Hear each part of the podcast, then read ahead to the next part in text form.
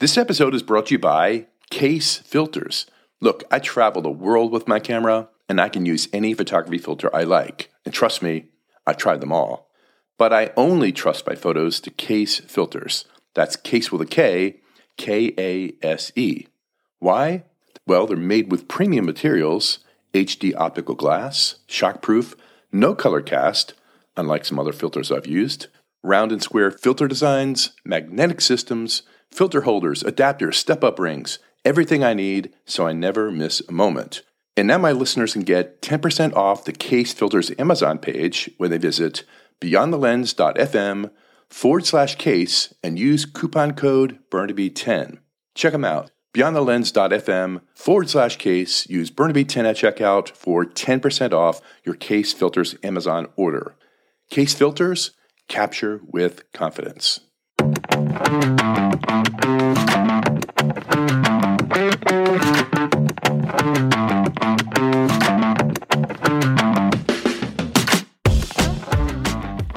I'm Richard Bernabe, and welcome to another episode of Beyond the Lens, where I speak with smart and inspiring people from around the world about photography, the arts, travel, conservation, entrepreneurship, and creative culture.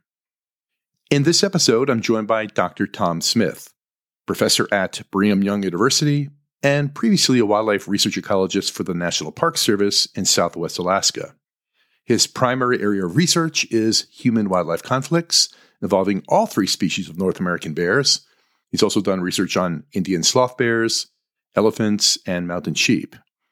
This conversation is essentially how not to get mauled by a bear, what you should always do, and what you should never do, why the species of bear matters, how to manage a bear encounter, what to do if one charges, and lastly, what to do if you are being mauled.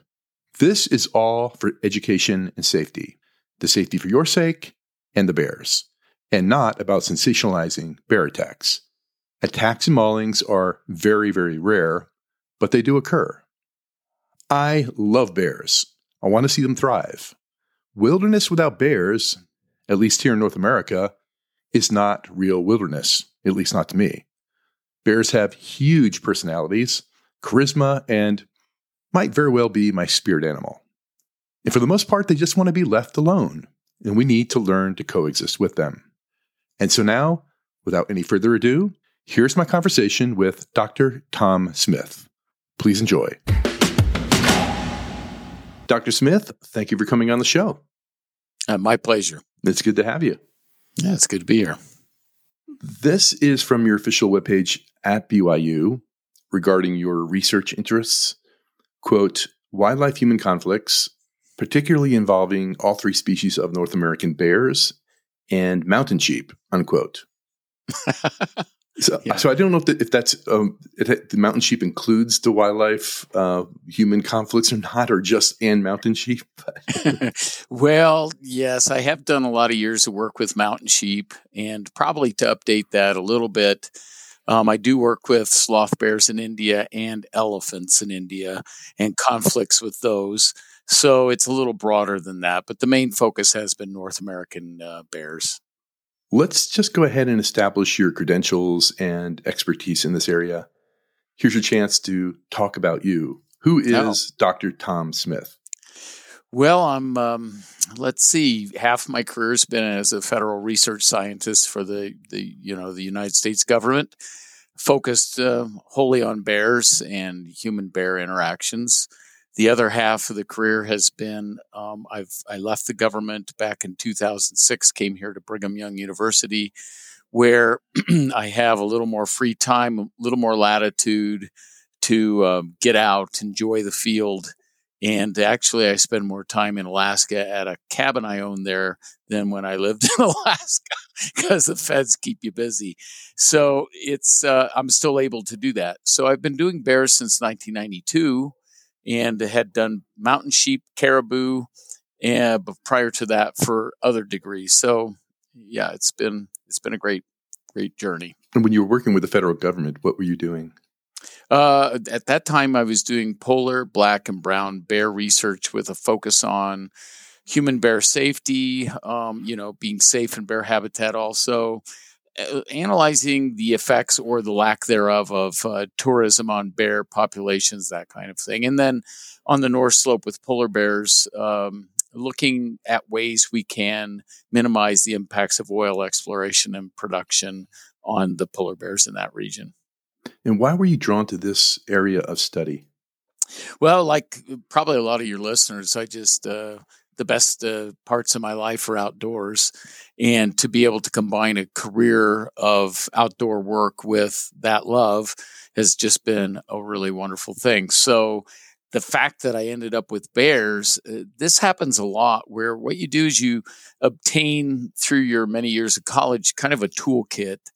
We might call it a wildlife sciences toolkit. So I could study caribou, bighorn, bears, elephants, whatever. The the basic tools are the same. And you know, you have to specialize in the literature then to become an expert in any one animal. But but so when I was hired on as a bear person at Katmai National Park, um, my skill set was primarily with um, you know bighorns, ungulates, uh, but I immediately found myself working with bears, and that that's um, something you start studying hard and fast because these aren't ungulates and herbivores; these are potential predators. Um, that, as you know, can can be very um, costly in making mistakes with. Right. So let's talk a little about bear safety. Many of our listeners are outdoor enthusiasts, yeah. hikers, backpackers, wildlife photographers, landscape photographers, maybe, working and playing in bear country. And I'm specifically, at least for now, talking about grizzly country, the greater Yellowstone region, Glacier, Banff, up the Canadian Rockies into Alaska.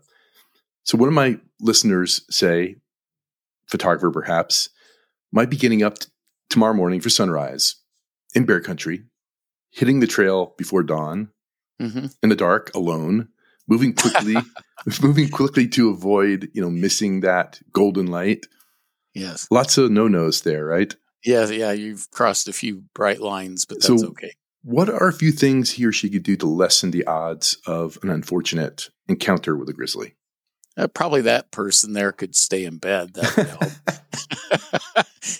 no, you know, I think it's it. Uh, let's make a couple things. Uh, bear safety is is really simple. We could end this in the next three minutes. this conversation. I hope to have you a little longer than that. Yeah, no, I'm on. But number one, and I'm very adamant about this. You have no business being in bear country without a bear deterrent. Now, that could be bear spray, which has a very well proven track record. We're talking the high 90 percentile for effectiveness. And for those failures, doesn't mean the person got mauled. It means that in most cases, the bear simply did not uh, abandon its um, its its um, behavior which might be hanging around a camp or being, I would call it menacingly curious. So bear spray is a very good go-to. Number two, for those people, and they are few, who are capable with handguns or rifles in combat situations, uh, I would say a gun is a very good deterrent as well. And uh, it just depends. Um, interestingly, our national federal laws say you can carry a gun in a national park but it's illegal to discharge it.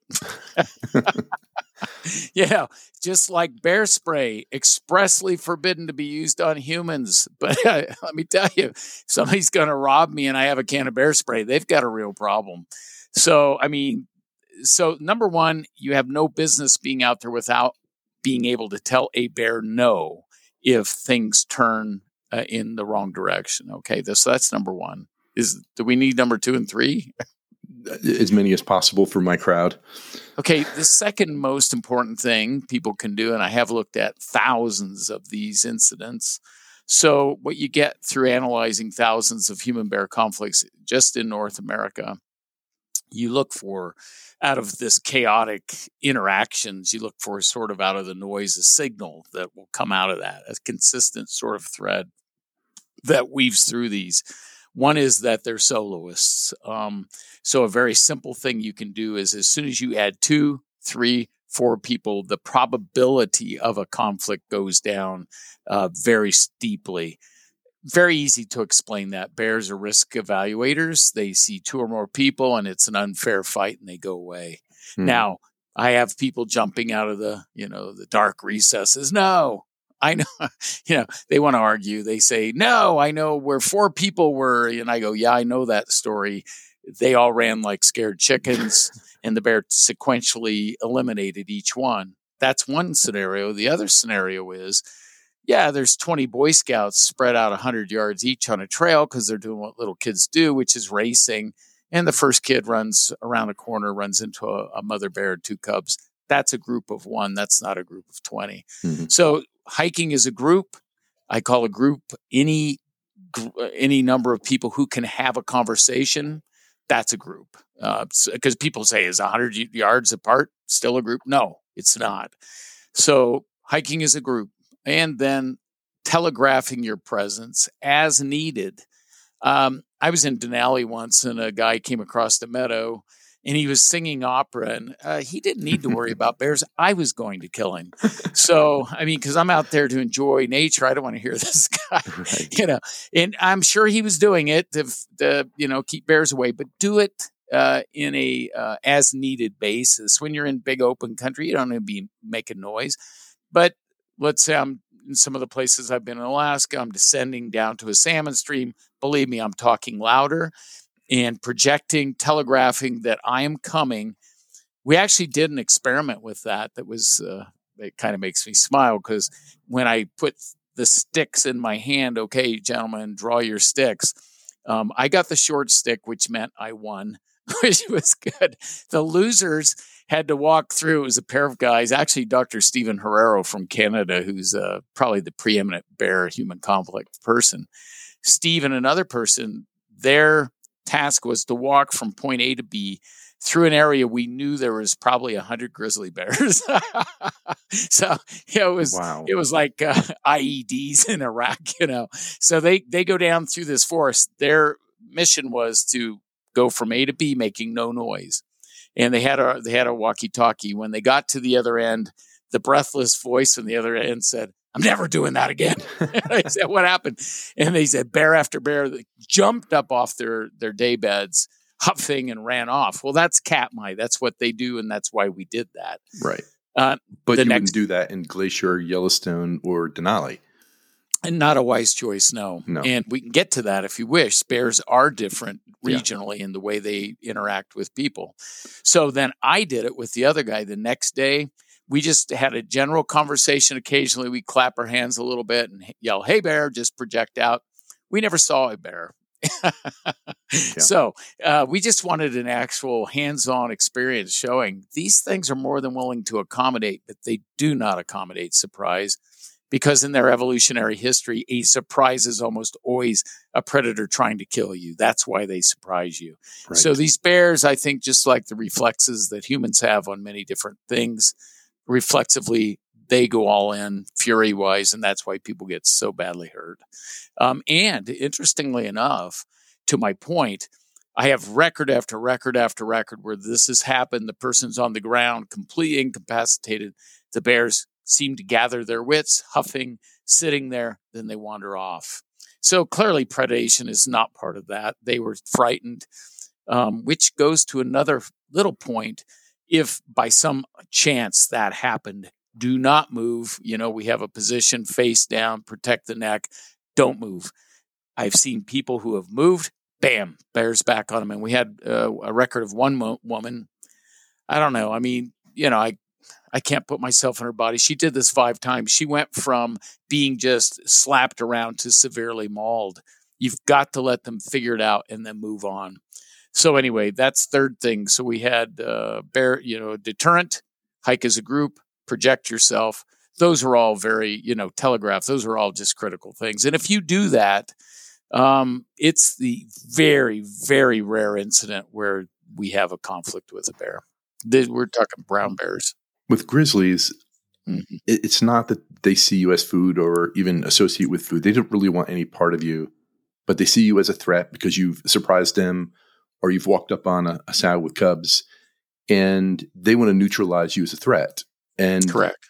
The, the quicker they realize that you're no longer a threat, meaning the things that Right. you mentioned about getting down and low and Yeah. not moving, Mhm. the sooner they'll leave you alone. yeah, there is nothing in there. Uh, there's nothing in it for them to fight. Uh, it's interesting in the world of animals. Um, they will go to great extremes to not make contact. You know, like if you have two elk fighting, or it, it, it's after a lot of sequential assessment that they will ultimately then lock antlers and wrestle. Same with bighorn sheep. Same with bears. They have lots of things that they do. Uh, you know, ways out of this uh, prior to conflict because inherently, intrinsically, innately, they understand that a fight can lead to severe body damage, which may then compromise their ability to go. They may win the the battle, or what do we say? Lose the war, or lose, you know, whatever.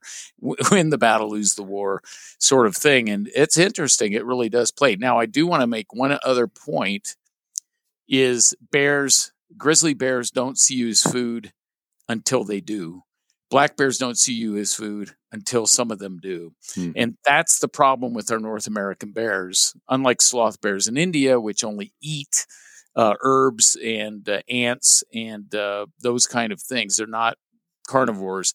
These bears are carnivores. And so I'll give you one little side note. Here in Utah, when I moved here, uh, people were treating bears, I noticed, some, somewhat like 300 pound chipmunks. You know? and these are black They were- bears. they're black bears. Yes, we have no grizzlies here. Yeah. As 300 pound chipmunks. And um, I said to them, okay, what we want to do, and they, so people get this kind of flip attitude like, well, you know, it's just black bears. They're not going to hurt me, you know, because black bears run away. I said, that's correct until they don't run away. And they go, what do you mean? I said, out of three or 4,000 we have here in Utah, just like humans, yeah, I don't even know you, Richard, but I can the odds on are you're a decent person who has respect for others and is kind and all this. Or I mean, that's that's that's most humans. They're really good people. Thank you. But guess what? There's a few that just simply are not. You know, whole books and whole things are written about why that is, but they're not. Whether it was a childhood or genes or whatever, they're not. We have bears for no other reason. We'll see you and think, I might be able to take this as prey, and they will do that. And black bears do that, brown bears do it. And so my point is, um, you have to be ready for that bear. So behaviorally, the vast majority of these black bears, you know, I walk, I ha- I've had them walk into my campsite. I shoo them off like big dogs. Get out of here. If they don't shoo, then I've got to back up and I deal with them. And Right. so that's that's the problem. Yeah. Um, so we want you know we want people to understand that uh, you know these are wonderful animals, but they're potentially extremely dangerous, and for that reason, we can never let our guard down and go, well, it's just a black bear because I tell you what, um, one story in Alaska that I dealt with a fellow named Stephen Routh, big tough guy. He went out with his float plane on a weekend to camp on. You know, Alaska's a wonderful place. I lived there almost thirty years. And um, you get these rugged individuals. He had his wife in the plane. They landed on a little pond out in the middle of nowhere, a little they call them kettle ponds, part of the glacial, you know, terrain, and hiked up the side of the the, the you know the the gravel embankment, found a little campsite. He says all of a sudden he saw a flash of black in the brush, and it startled him. And then he goes, "Oh, thank heavens, it's just a little black bear." He said that thing before he could do anything else, it came tearing out of the brush grabbed him, stood full height, which he said was face to face. So he says, looking back, it couldn't have been 110 pounds. I don't know where he got the 10, but he said 110.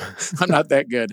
And uh, he goes, three things came into my mind simultaneously. Number one, as it grabbed him and pulled his face into his mouth, he says, I was shocked by the sheer strength that a hundred and something pound animal had. He says, I could not break its grip. Number two, I always carry a sheath knife on my right hip. Didn't have it. He says I easily could have pulled that out and you know started to level the playing field there. I didn't have it. And number three, he says I'm a dead man if I don't do something. And so he took his left arm, shoved it into the bear's mouth, and it chewed and chewed, and he kept struggling. Finally, his only play was to drag it and jump, you know, hurl himself back down the embankment into the lake. Both of them broke uh, free. Uh, he swam off uh, tremendous amount of blood. Now this has been going on for a minute. He was and his wife, uh, like so many people, whether male or female, she was pretty much paralyzed by the whole thing. And they're swimming, and it's just this horrific story. Well, oh. he gets to the plane, and the wife's got a canoe paddle, and she's banging on the float, and then he pulls himself out, and the bear stays off a bit he was so badly mauled he had to push the you know emergency transponder on the aircraft's radio which sends a signal out to aircraft a commercial and pretty soon rescuers came. He could not fly the plane. But the, the, the short part of the whole story size is no indicator of their ability nor is just their presence. Some of them in one last story and you can cut me off when you want. No keep it going. We had a we had a youth. We actually had a fatality here in Utah, um, right after I arrived, a young boy, uh, 11 years old, was killed and consumed by a bear just a few miles from here on the mountain slopes. And immediately the media rushed to the game agency, like every state has the fish and game here. It's the Utah Division of Wildlife. Um, and they thrust their microphones into this poor guy's face, who isn't a bear biologist, but you know, capable biologist, but that's not his thing and they were saying, "Tell us why could this? Why did this happen?" And he kind of stammered. I mean, there's all these lights and cameras. He says, "Well, it, has been really hot. I don't think it's been a good bear year. Um, this bear might have been sick. It it could have been undernourished." And that was kind of the interview. And I'm sitting there as a you know a bear guy saying, "And maybe it's a predator." You don't have to invoke some pathological reason. Some bears kill people, and that's the bottom line. And as it were, that was the case. They tracked that thing down for days. They killed it, very fit, very healthy. But the problem in that case was, and this maybe is uh, back to your viewers or your listeners. I'm sorry. The um, is this bear had been feeding on garbage in you know sloppy campsites there yeah, it's very bad. So what what happens is, you know, if if you and I um, found food, let's say we're, we're hunter gatherers, and it's reeked of peppermint. I mean, it's strong smell of peppermint. We're not really great with our noses, but let's say it had that. Next time we approach, let's say, a tent and we smell that peppermint, we go food. I mean, it's a Pavlovian, right? Mm-hmm. So, so they rip into the tent and then these are ambush predator. I mean, predators that are opportunists. So when a black bear falls into a tent on top of sleeping people, well, there's food, you know. What we don't understand as humans, when we throw garbage out, it's laced with human scent, something you and I can't smell, but they smell very well. And so now they're making an association between this this human and a good meal, human good meal, human good meal. Then when they go to a tent, human there's got to be a good meal. Yeah. And so once that link is made, we've got a very dangerous animal. And hence the saying a fed bear is a dead bear. You'll see it on bumper stickers and yeah. things. It's 100% correct. Yeah. Anyway. Yeah, we're going to talk about black bears um, here shortly and how you really kind of react differently to whether it's a grizzly or a, a black yeah, bear. For example, in the case of your friend uh, with the float plane, you had to fight back and you yeah. Yeah. A, a, grizzly, for example, you would not fight back. You would just eliminate yourself as a threat the best you can, and hopefully it goes away. But I wanted to circle back um, a couple things you said earlier about the um, bear safety with grizzly in grizzly areas about carrying a gun. Yeah, and which of the two would you prefer, a gun or bear spray? Well, if I had to pick one or the other, um, I'd take bear spray for the simple reason. Well, there's a number of reasons, and believe me, I don't get any kickback from those companies. Um, a few years ago, I published a paper on how bear spray can attract bears. I was going to get to that too. Yeah. Yeah. That got me off their Christmas card list. They didn't really like me. In fact, I got threatened a couple lawsuits. But you know uh-huh. what? When you publish in professional peer reviewed journals, the lawsuits kind of go away. So that was kind of a knee jerk thing on the part of some of these guys. But, you know, the fact of the matter is, bear spray is easily carried. It's uh, quickly deployed. I mean, split second. It is a extremely noxious chemical, non-lethal. unless you're an asthmatic or have a respiratory comp, you know, compromise somehow. You, you know, every year in the U.S. we have people die that are sprayed by with red pepper spray by police, and it, it, it results in a death if they're not given immediately emergency care. But that's very few people. Um, so it's let's say it's non-lethal. It causes involuntary closure of the eyes. Uh, the constrictions of all the respiratory bronchi uh, from the alveoli all the up, way up, and the the animal can't breathe. All of a sudden, instead of giving this human a problem, a hassle, they've got a problem on their own hands, paws, whatever. So it's uh, it's very easy to use. Downsides of bear spray are that um, it uh, you need to deploy it at about 20 feet. Most people would love to deploy it at 200 yards. Um, but at that distance, the bears are just living their life. There's not a threat. The other thing is uh, the wind plays a minor role, but it can play a role in it, um, in how effective it is in hitting the bear in the face. And it it can't stop a chronic interaction. So let's say we're a couple people camping in the forest and uh, we're hunters and we have uh, game meat uh, hanging, you know, as they do uh, black bears are not going to go away. So you spray them and they go, oh, that hurt, that burned. I'm going off in the woods, and then they'll come back. Then they'll come back. Then they'll come back. And at that point, a gun's very nice because you just shoot them, or else you um, have to pick camp up and leave. Yeah. So that's that's one thing. Guns, on the other hand, you know, I mean, they're very effective. They've saved many a life. But uh, by and large, the army of gun toters are not trained properly in how to use this.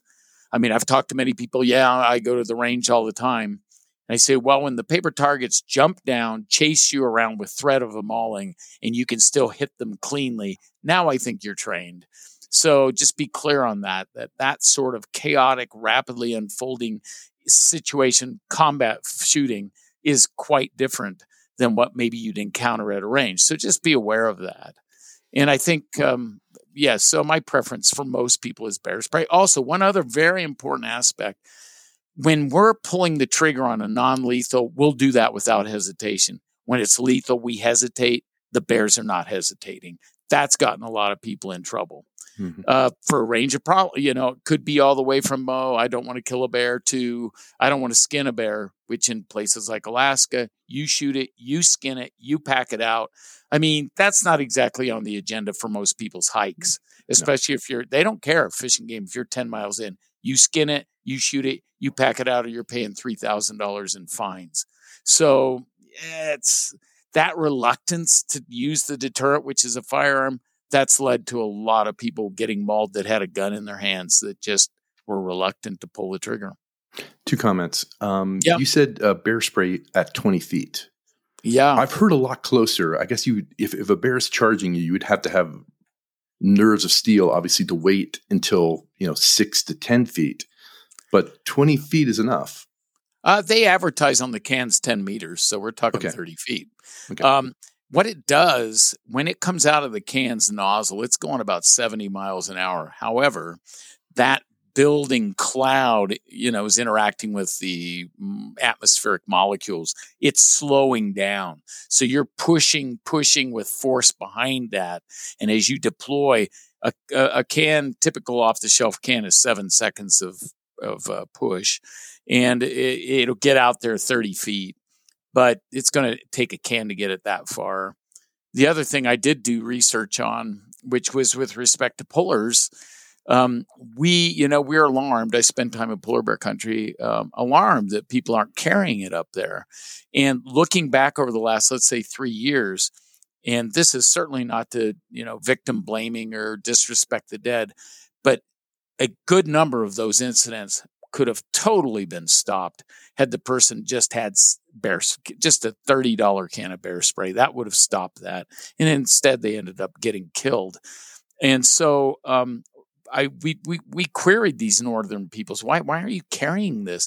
And they had three objections. One is typical, you know, uh, of anybody. There's nothing in this little bitty can that's going to stop a thousand pounds of predator.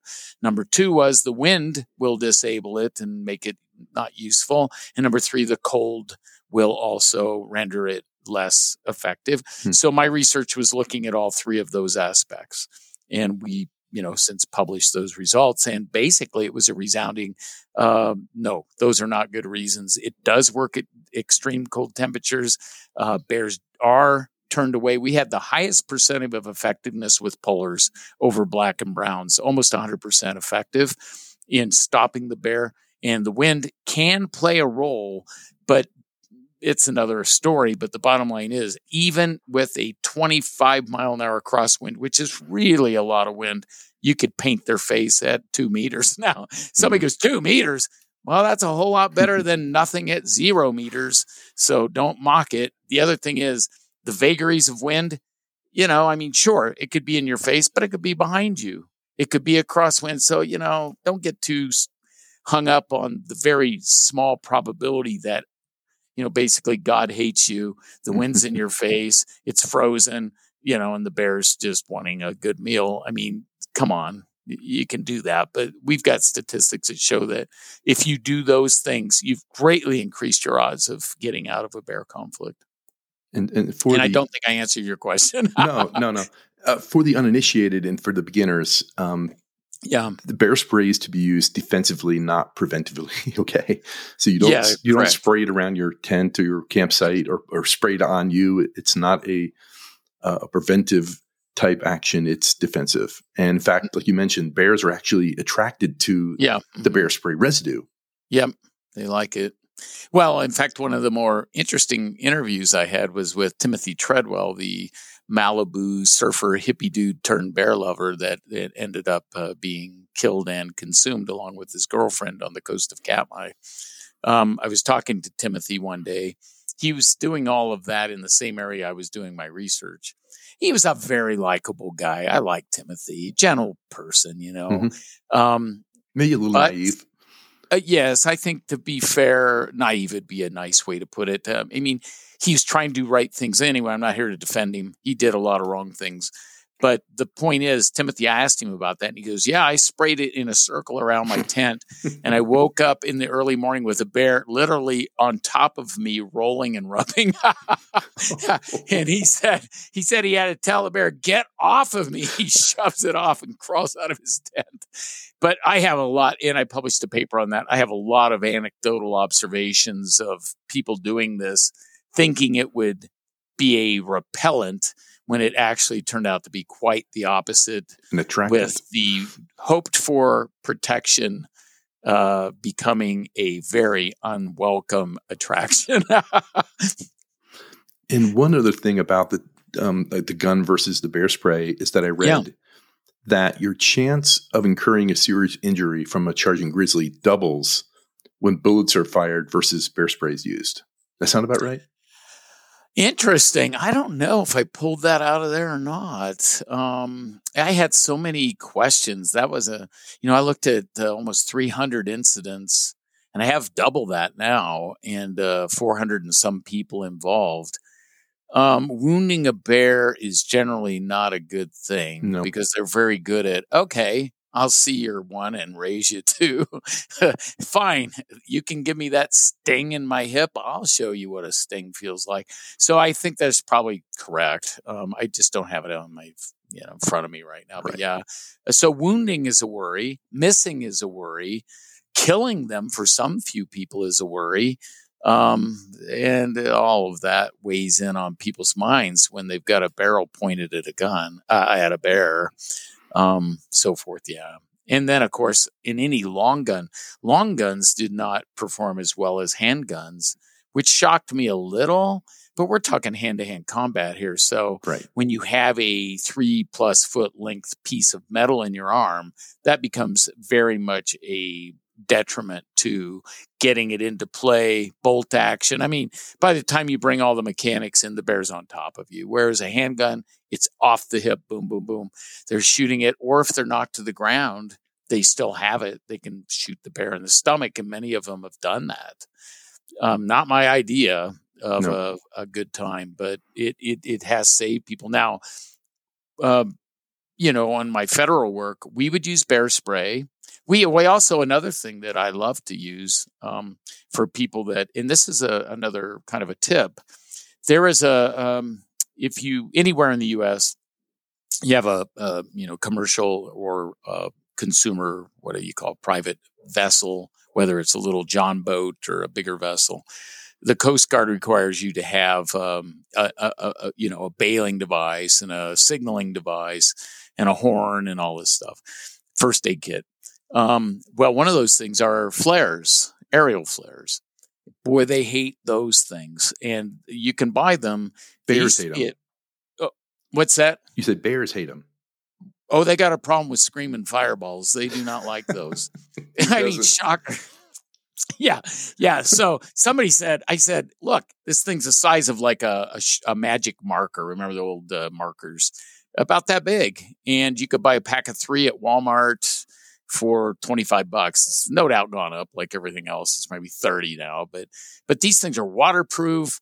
You can, now these aren't quickly deployable, but I've used them plenty of times in bear country where I'm walking over this big patch of ground and there's a grizzly, and all of a sudden it goes, oh, and it starts coming my way like, oh, I've got something to play with. And it's like, I'm not going to wait till that bear's 20 feet away to bear spray it.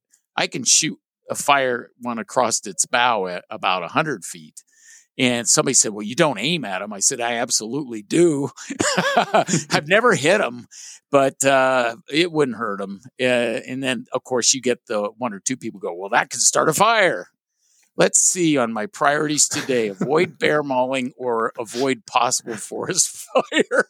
I mean, really? You're going to say, I'll take one for Smokey the Bear and get mauled? No, shoot the bear and then we'll deal with the fire later. But they hate those things.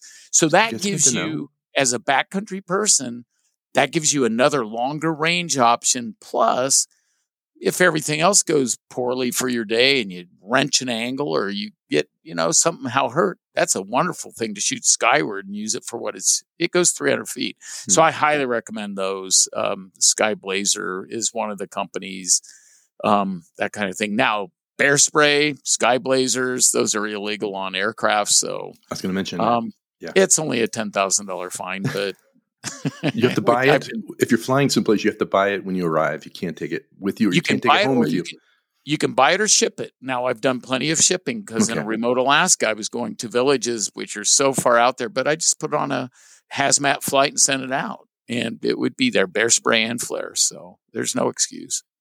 So you're in a position now of a very rare situation, and I can't stress how rare it is. But yeah. a grizzly is charging you yeah. First, it could be a bluff charge. They could stop before they get to you. Yeah, but I've let's say it doesn't. Let's this bear is is bearing down on you. Oh, yeah. Pardon the pun. Bearing down on you.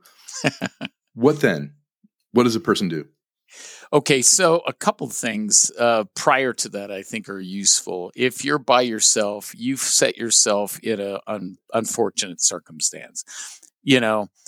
And I'm going to divert just a little bit, if I might this this gets to me. So we had a, a, double fatality, triple fatality, actually, two people and their dog. I mean, dog's not a human, but it it died in Banff back in when last year. That yeah, was it July? Yeah, August. Well, it turns out a friend of mine here knew these people. Um, they were professors, and he's a professor here, and he knew them.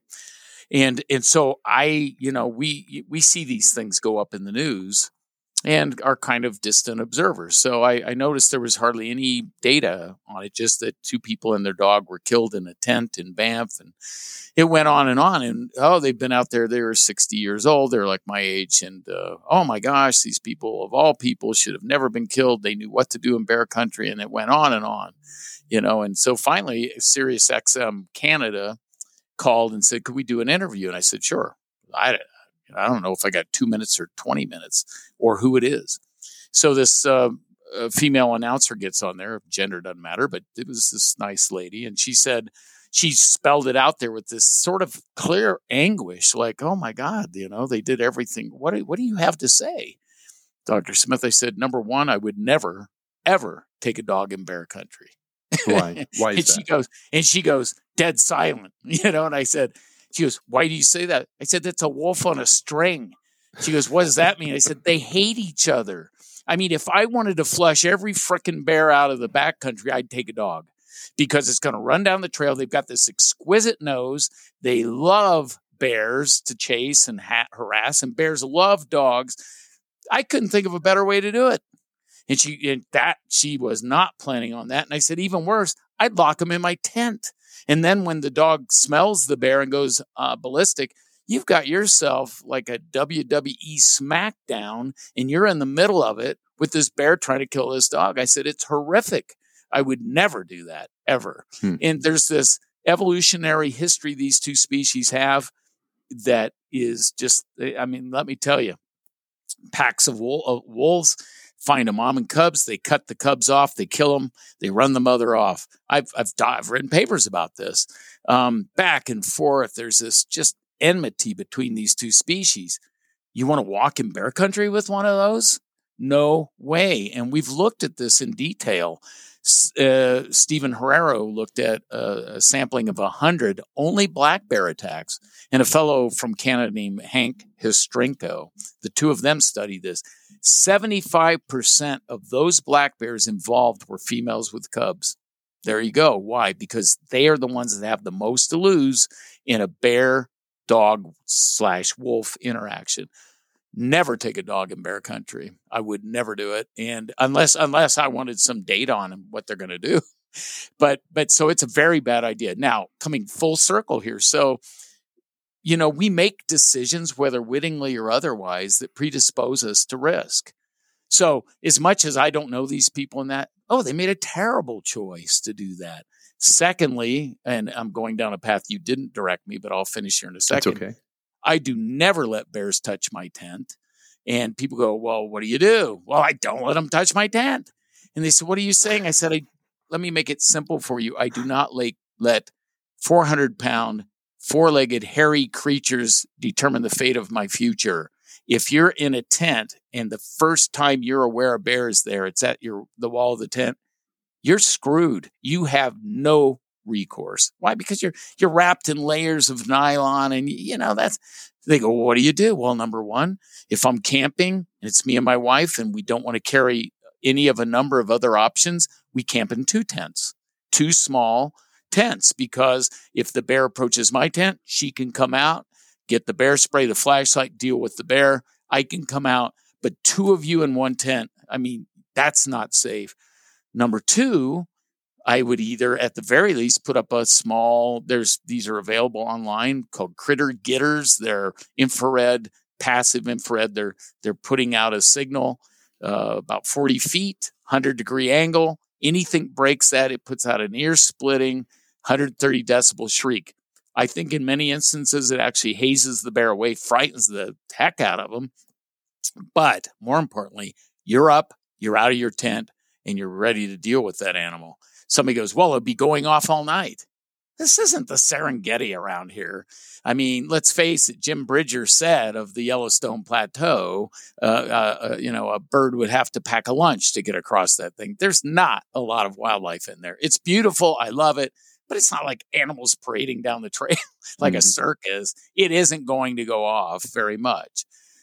Number three, I would in real bear country when I'm there in the remote, and the odds are, you know, really high here. Like not a campground in Yellowstone, but we're talking in rough country where I'm out there by myself. I put a wire around my camp, and uh, I they make device a little bigger than a deck of cards, two AA batteries, puts out 9,000 volts. Bears got a real problem with 9,000 volts. They, uh, involuntary muscle spasms, they hit the ground. I've waked up more times than I can tell you hearing, and that's when they hit the wire and oh, they, really? oh yeah, they don't, and somebody goes, well, what if they charge forward?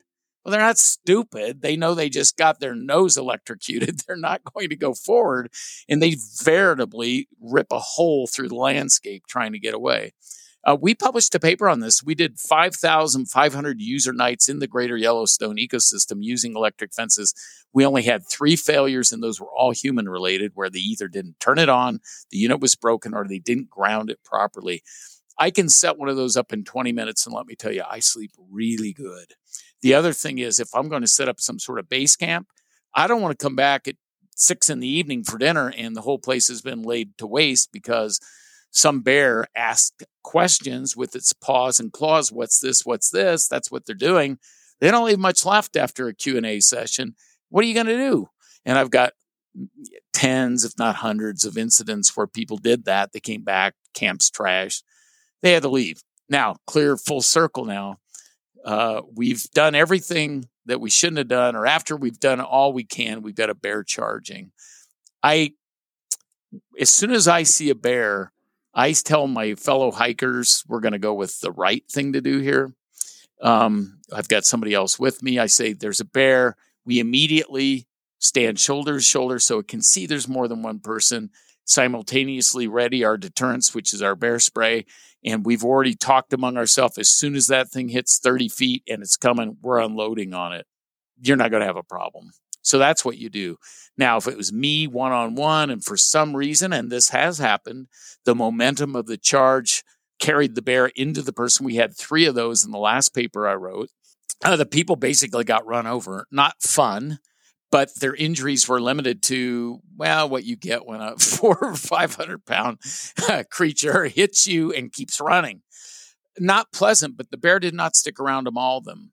If by chance you were then thrown to the ground, the bear sprayer, you, you know, if you didn't have it, and let me tell you a little side story here. This is funny. I had a lady one time. She was just determined to say, But what if I don't have bear spray? I said, Well, you've been to my lecture now. You're going to have it. But what if I don't? And I said, Well, do. No, you don't get me. I don't have bear spray. What do I do? I said, Ma'am, let's just back up. That's like saying, I refuse to wear a seat belt. What is the best way to be ejected through the windshield in an accident with your hands over your face? I mean, a stupid question. Don't do that. And I said, however, to give you a little credence here, not being just a hassler, let's say you're knocked to the ground and your bear spray is not there. You're going to roll over face down. You're going to by all means, if you have a day pack, you're going to leave that thing on because if the bear attacks, which it will, maybe out of fury, bite the back, the pack's going to take the fury of it, and you're going to just be as quiet and still as you can. In almost every one of those cases, the bear leaves. So that's that's that. But I would say in the hierarchy of bear avoid uh, bear you know survival, number one, avoid these encounters by doing the right thing. You know, making noise, hiking as a group. Uh, if after all of that has failed, you now have a bear that's engaging with you, you want to diffuse that. And let's talk about that for a second. Let's hear it. I'm at odds with the state of Alaska. I'm taking all of those people on. Um, well, what they say is stand your ground. They even have a beautifully drawn poster. I love it. I've got one on my wall because it's pretty, but it's all wrong. And it says, if the bear is curious, stand your ground. If the bear is predatory, head down, looking at you. It clearly knows you're there. It's not surprised. Stand your ground. If the bear is, uh, you know, attracted to food that you have, stand your ground. Are you kidding me? There is no way I would stand my ground ever with these things. Two reasons, and I'll give them to you. Number one, it could be a mom and cubs. You may not see the cubs. She may have, they may just be around the corner of the trail. There's only one thing that female wants is you out of there. If you stand there, you're just threatening her. Get out of there. You don't run. As a group, work your way out of there. Back down, go down the trail. If the bear follows, gets within 20 feet, 30 feet, spray them. Most times they won't. Number two, it could be, and you'll never know, that just over the log, out of sight, there's a bison carcass, an elk carcass, there's a food cache. They're only one thing they want is you to get out of their way. in their world, those things that approach mom and cubs are trying to kill the cubs. In a cache carcass, those things that approach are going to take that food away. They are not going to give it up. So you do not stand your ground. Move decisively away from that bear. And I don't. If you're a single person, same thing. Hold your slowly. Hold yes, yeah, slowly, but decisively. Um, can running trigger it? Oh yeah, we did those numbers. Um, unless you're an Olympic runner, and even then, it wouldn't help you with most bears. They they'll they'll they'll pursue blacks blacks as well. Um, they'll pursue. So here's an animal that um, typically, you know, let's say we have a surprise encounter with a black bear, and you start running, they'll give chase. Just like, oh, game on, let's do this. so, so anyway, I think I've kind of weaved and bobbed no, around. That was that was questions. perfect. That was perfect. Well, hopefully, I answered them. How do grizzlies differ from brown bears, if at all? No, it's just an artificial designation in uh, coastal areas to say we have an animal here. Well, it is simple to say that they're up to twice the size, and that's because of the nutrition they get off coastal areas.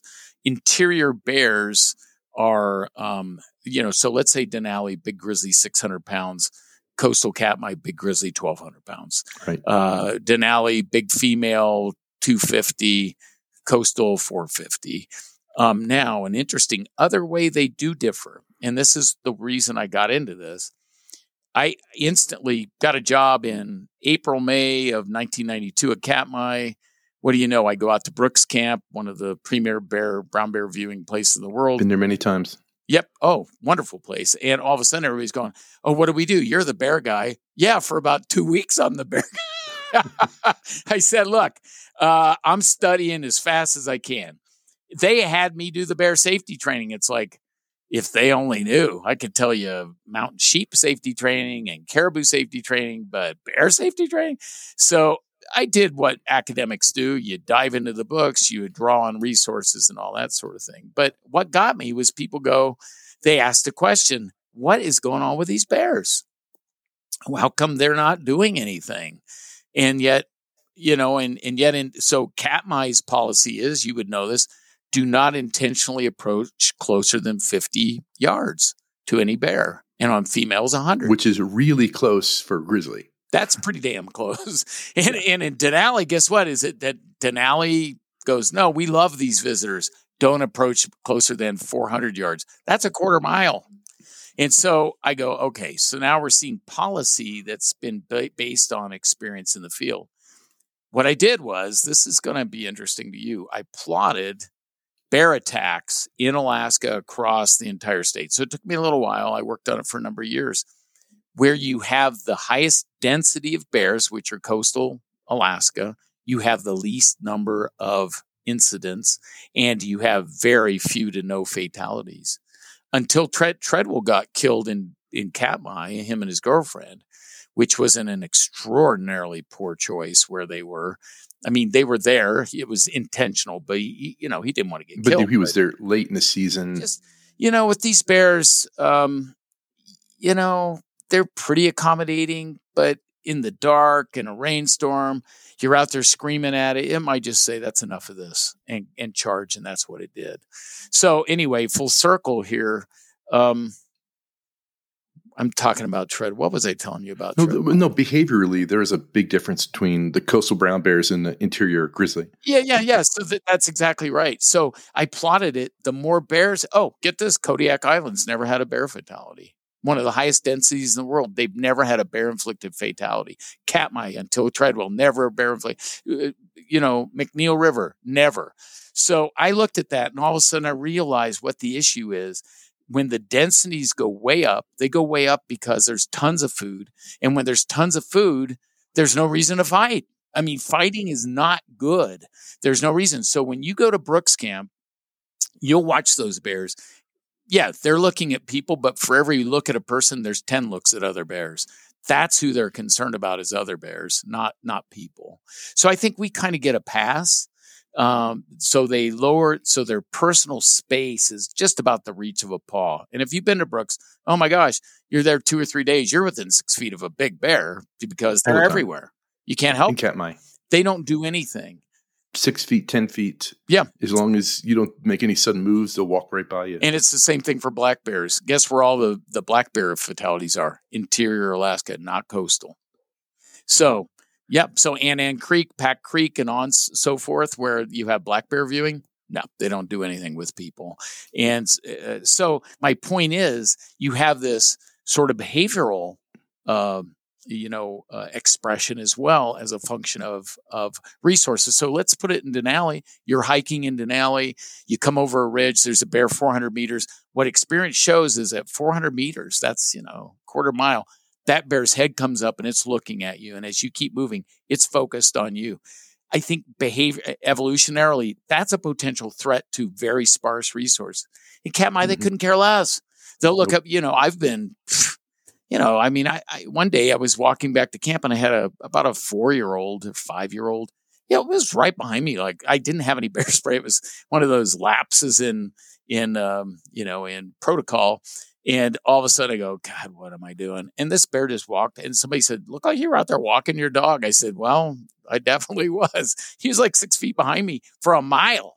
And this guy was just, I don't know what this two legged thing is. So when I got to what they call Middle Creek, we normally strip down, put our clothes over our head, and then wade across because it's just deep. I just walk straight in, you know, and I walk straight across because it ain't like I'm going to stop here and strip down for this bear, you know, take the wrapper off the burrito.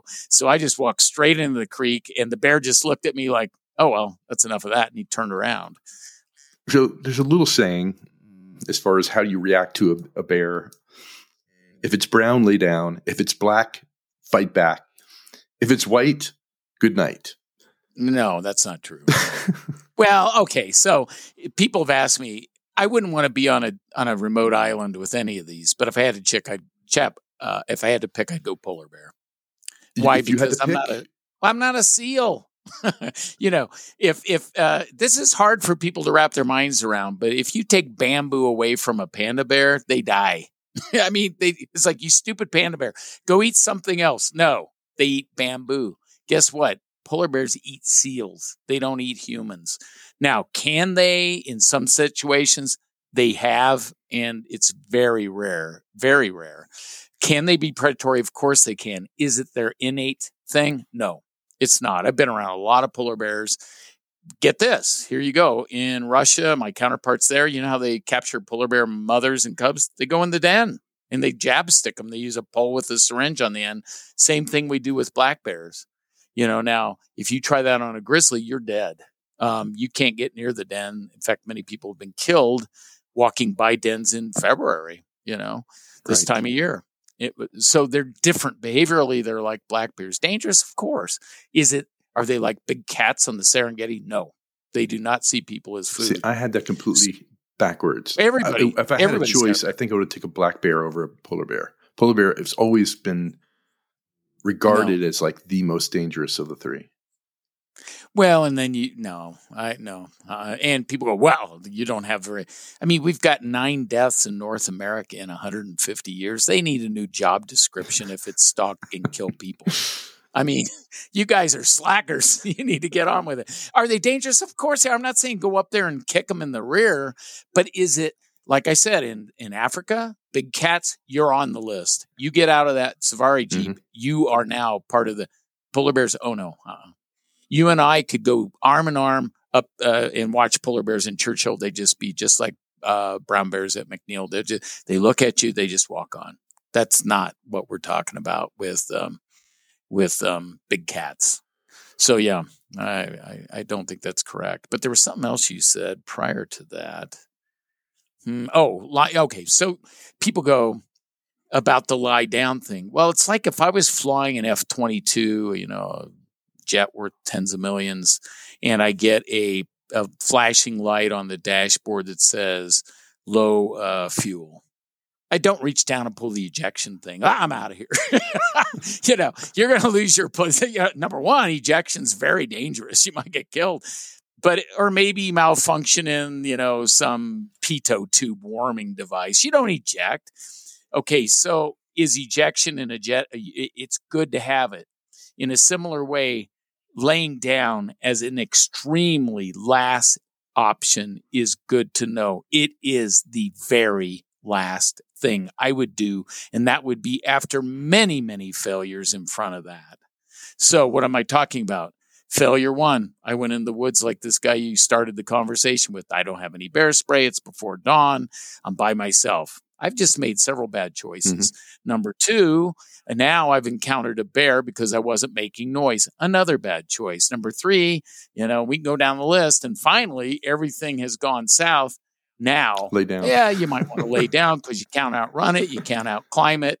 You're kind of screwed but it isn't like i did everything right and i think that's the message to get out there.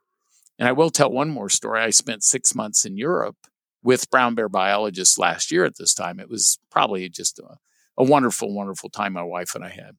I show up in italy.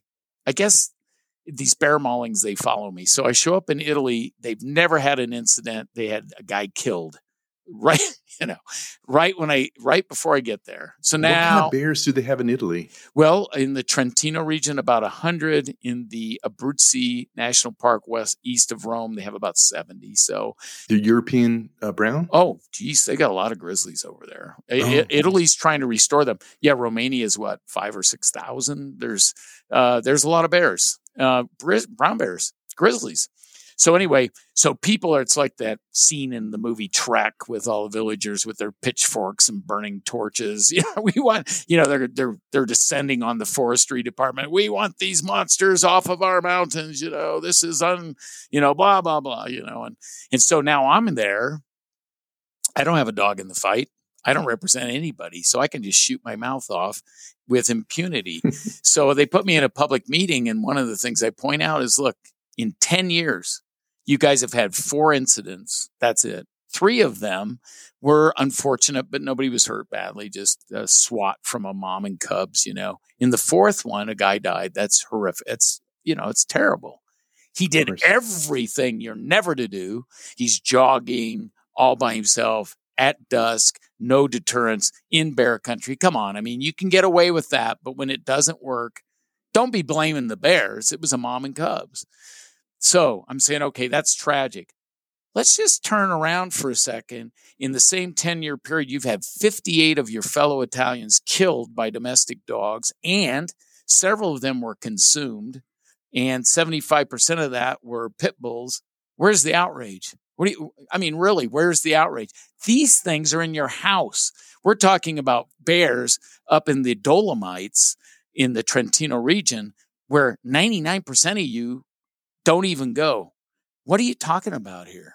So let's get this in perspective. I think it's it's it's just not fair. It's not a fair fight. And I it's agree. because predators are just so much in our psyche that people just can't let it go. But come on.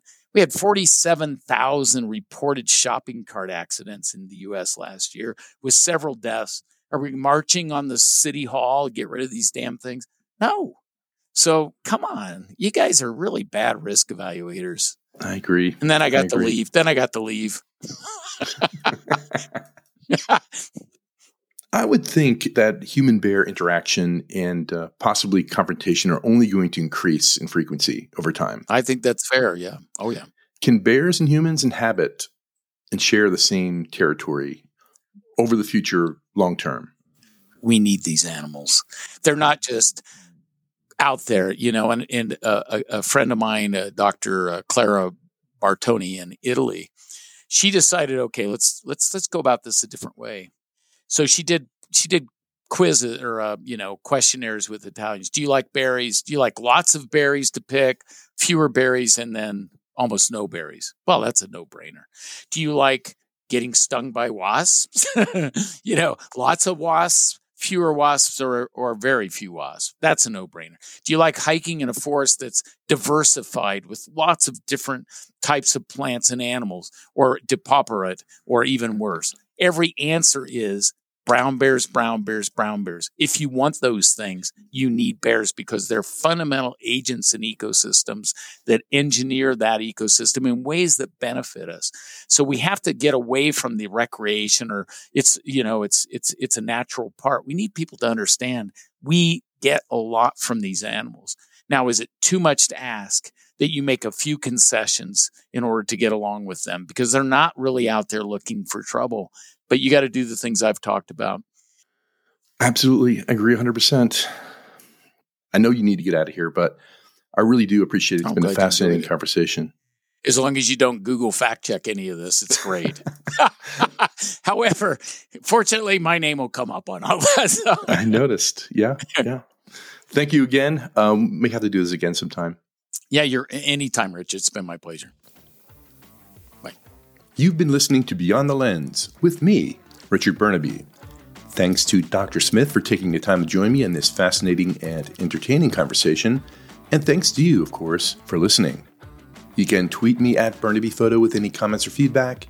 If you enjoyed the show, please leave a review on Apple Podcast, a rating on Spotify, or wherever you listen to your podcast. I'd love to hear what you think about the show and what you'd like to see from Beyond the Lens in the future. You can sign up to receive an email when a new episode drops at our website, beyondthelens.fm. Here's to truth, adventure, and passion. See you next time.